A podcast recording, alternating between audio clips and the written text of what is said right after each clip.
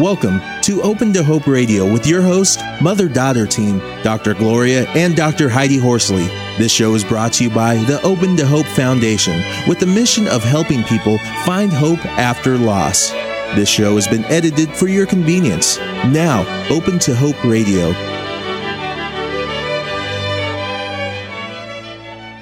Yesterday, as you said, Mom, is Suzi Peel, and our topic is Death to AIDS, Finding Healing and Hope. Suzi Peel lost several friends to AIDS in the 80s and volunteered in end of life work. She organized the World AIDS Conference in Geneva in 1998 and the African AIDS Conference in Nairobi in 2003. She has worked for children orphaned by AIDS in Africa. Welcome to the show, Suzi. Thank you very much, Heidi, and hello, Gloria. Hi, Suzi. It's great to have you on the show today, and uh, we're looking forward to hearing about your expertise and uh, and how you were living over in uh, Europe when this whole AIDS devastation came about? Um, well, I was a young professional. I was a teacher, and several of my friends and colleagues started getting sick and dying, which isn't what you expect of people who are in their, you know, late 20s, early mm-hmm. 30s. And we were all discovering and what? and no one really knew what it was. I was working in a hospital at the University of Rochester, and you know what we were doing? We were gowning up and putting masks on. Mm-hmm. I mean, nobody knew what was yeah. going on. Well, we knew it was something different, and we weren't sure what people were ill with and how they'd gotten it. And um, I had been a teacher for a long time, and I realized as I understood more about how this virus goes from one person to the next, I would rather be teaching that to young teenagers than teaching them English as a foreign language, history, geography, all of which I enjoyed very much. So um, what we learned was that it this virus, HIV, that does indeed, as you said, suppress the immune system, is transmitted through bodily fluids. And it's primarily a sexually transmitted disease, which is why those masks and so on have become less uh, relevant right. now that we understand. And we're not so afraid of being around people who exactly. are HIV positive anymore. Exactly. There's really very little that that we can get without getting very, very intimate. Um, however, since it is uh, through sexual relations, there are occasions when people have trouble talking about this, and they really shouldn't. The countries where we've done best in preventing the epidemic or limiting it are the countries where it's become part of social discourse, where there are billboards and opportunities to talk about it in schools, in churches, in homes, in any community setting where work workplace programs address this issue.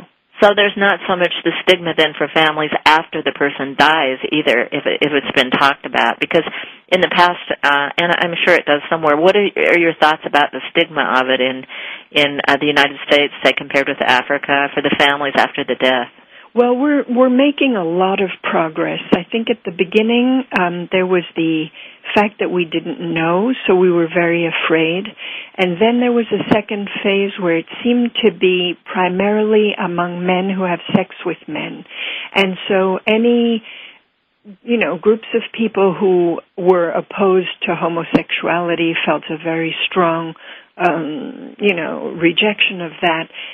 Felt that perhaps, you know, AIDS was somehow linked to doing something that they considered wrong we now realize that this virus goes from a mother who is breastfeeding her baby through the breast milk.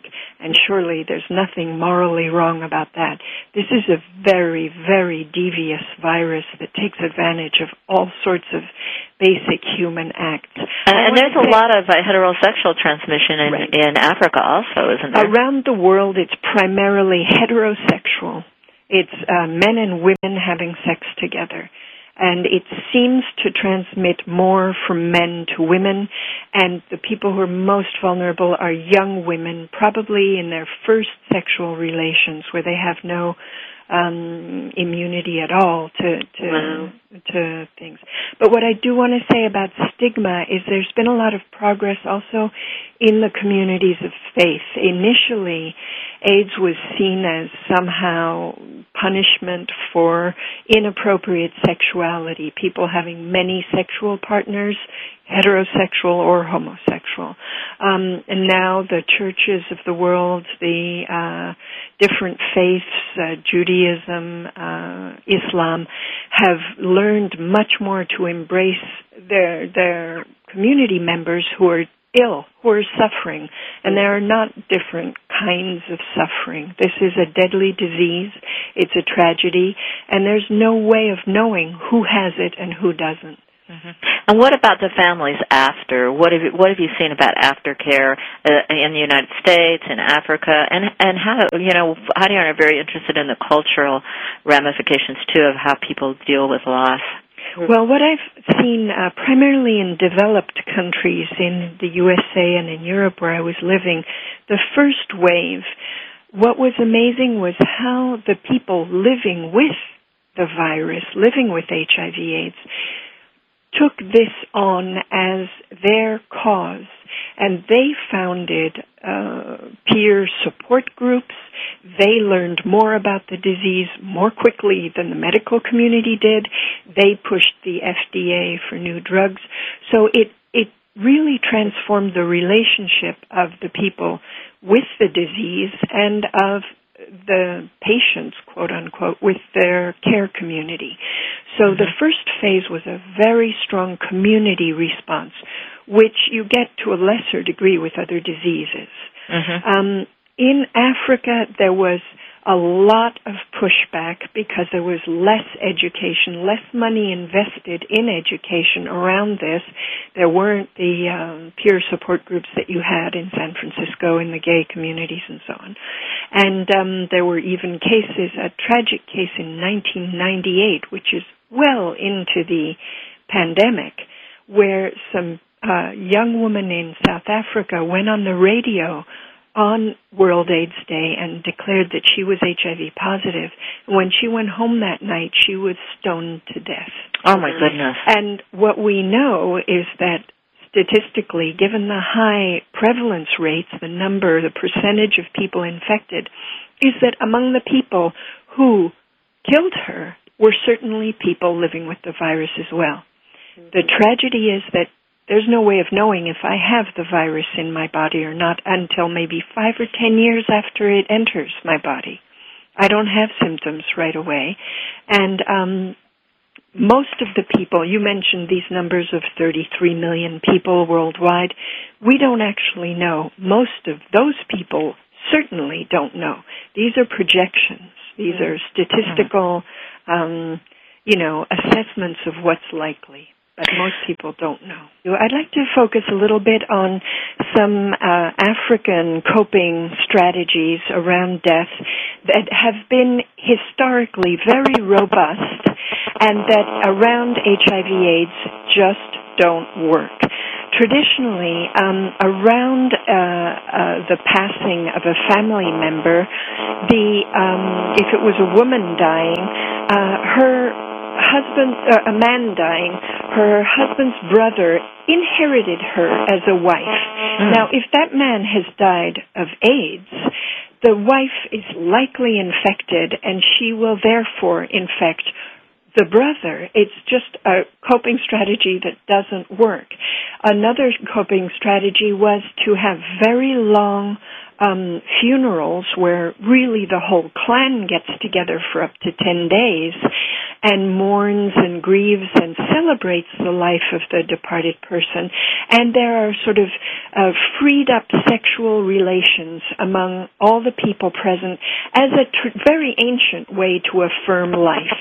For the person who's died, you're going to have more babies born to take up their spirit and and keep the family going. Mm-hmm. Now, again, that is a tragedy when you have this lethal sexual disease mm-hmm. in that group of people. Well, they certainly would have had ways to deal with loss because uh, they did they did have a lot of losses even before AIDS to infections right. and those kinds of things. So they had developed a system. Right. Those were for uh, times of famine or other other epidemics. Now this is different. This epidemic has had literally the cities of Africa. There are weekends where you have hundreds and hundreds and hundreds of funerals in a given cemetery mm. every weekend. Wow. Um, it's just mind-boggling. I mean, literally, people have 15 minutes to bury a loved one, and it's on to the next open grave. It's it's at a proportion that nobody has. And I know really children are left. Children are often left orphaned and kind of defend for themselves. Well, what actually happens is that this epidemic being uh, sexually transmitted is among young adults. When they die, they often leave behind a child or many children. The African family network is very, very rich and, and supportive, and very few children get totally left behind. They're usually taken in by a grandmother who logically should be taken care of by her own kids, but grannies and aunts and uncles are stepping up to the plate and taking care of millions of kids. Mm. Last I looked, there were over 12 million children who had lost one or both parents to AIDS just in Africa, more like 15 million worldwide. Now these children are healthy, they're normal kids, what they need to do is to be welcomed into a new setting and just given the opportunity to get on with their lives, to grieve, to have memories of their parents shared with them, and then go back to school, get normal uh, play opportunities, uh, immunization, healthy food, and a healthy And, and are there certain rituals that kids do over time to remember those that have died? Well, often the the community and the caretakers have to pitch in if the children are too young and suddenly shunted over to auntie or grandma. Um, so one of the very beautiful rituals is the creation of a memory book or a memory box where um, the family often the person who's dying, and it takes a long time to die of AIDS, it's not a sudden death, um, collects key mementos and writes little notes and puts photographs and uh, key documents into a special album or a box that the child can go back to as they're growing up. Because if you lose your parent when you're three, you you have a minimal ability to to to resurrect those memories. But as you get older, you can come back to it and learn over and over again where you come from and and you know who who gave you life. So those are Oh, I love the idea of the memory box. That's a great yeah a great idea. You know, you know, I'm just thinking while you're talking about how uh, the Africans are adjusting to this, the human adaptability. Uh, that you know these age-old rituals need to be changed, and it sounds like they are recognizing that and making some changes. Absolutely.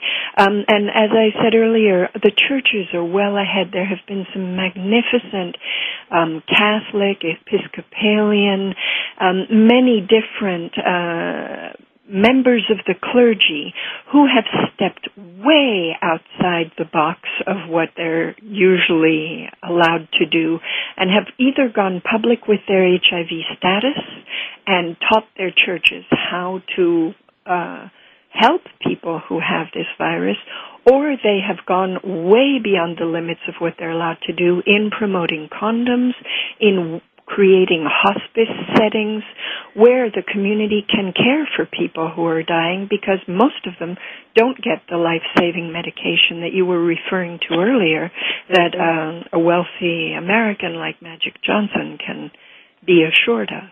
Right. Well, tell us a little bit about what do you see um, the comparison with the way Americans deal with death, just in general, and compared with the way um, the uh, African countries do, or the third world. I I would have to um, point out that Africa is over 50 countries. There are many religions there. There are many, many, many different ways of responding. Um, and also in the USA, you'll have some communities who who will be able to voice their grieving and embrace people who die, whatever the cause, and others who will be more fearful or have more pushback and stigma. Um, but generally speaking, in in in countries where people die younger, in America, the average age of death is pretty advanced. We're very lucky. Right. In. Africa, it's like in the 40s. Isn't It's it? much younger now, so people are more familiar with death, and it's less of a surprise and a shock and a, oh my gosh, how could this happen? And there's an understanding that we're all going to pass away. It is the great human unifier, and um, we will all stay with our loved ones through love, and that you know the passing of the physical body isn't all there is to it. Um, so there is perhaps a little more familiarity, I'd say, with death. Uh-huh. It isn't as it's not hidden away in hospitals. People stay at home for care and uh, are surrounded by loved ones, and that's that's what all of us need. It's it doesn't always happen that way in every community in Africa, uh, in the same ways it doesn't always happen that way here. But that's that's what helps um, the the survivors really say goodbye and really express all their love, and and then embrace life thereafter. Mm-hmm. So, uh, do you see it as a hopeful thing in Africa? Do you do you think that it uh, is getting enough play and that and that we're um, helping enough over there? I want to say it, it isn't about us helping enough. Uh, America is doing a huge amount through taxes that all of us are paying, but um, what is a problem is that this virus is way ahead of us in the States, in Africa, and around the world because it's so clever and so invisible. And we are just behind the curve. No matter what we do, we're not getting enough prevention messages out there to prevent infection. It's a very easy disease to avoid. It's not like the flu. If somebody sneezes on you, you know, at the train station or in the airplane, you're going to catch that flu. But you can't just catch this HIV. Um, so it's very easy to avoid, and we're not doing nearly enough, we, the human community, to educate and prevent it. And, uh, and I was going to say, you can, and to educate and then to provide the means uh, for education, for example, condoms, to provide those. Right to exactly. people that can't afford it. Well, Suzi, you know we've got a wonderful audience, uh, giving audience out there, and I know that one of the healing things in life is to reach out and help other people when you've had an experience. What if people wanted to help? What would they do? Um, I would encourage them to look close by, close to home, to find out what this uh, pandemic looks like in their community, in their neighborhood. Um, and that is the most direct way of really participating because not everyone in the current environment can contribute financially, but just visiting with people, helping them with their shopping, you know, taking them to the doctor, just being with them for an hour a week or taking them to church or to temple or things like that. I would start there and then uh, lobby their elected representatives to maintain foreign aid because there is there has been up to now very strong support from America to uh, AIDS around the world and to to prevention care, treatment, support of children orphaned by AIDS, and also research in the medical world, biomedical world.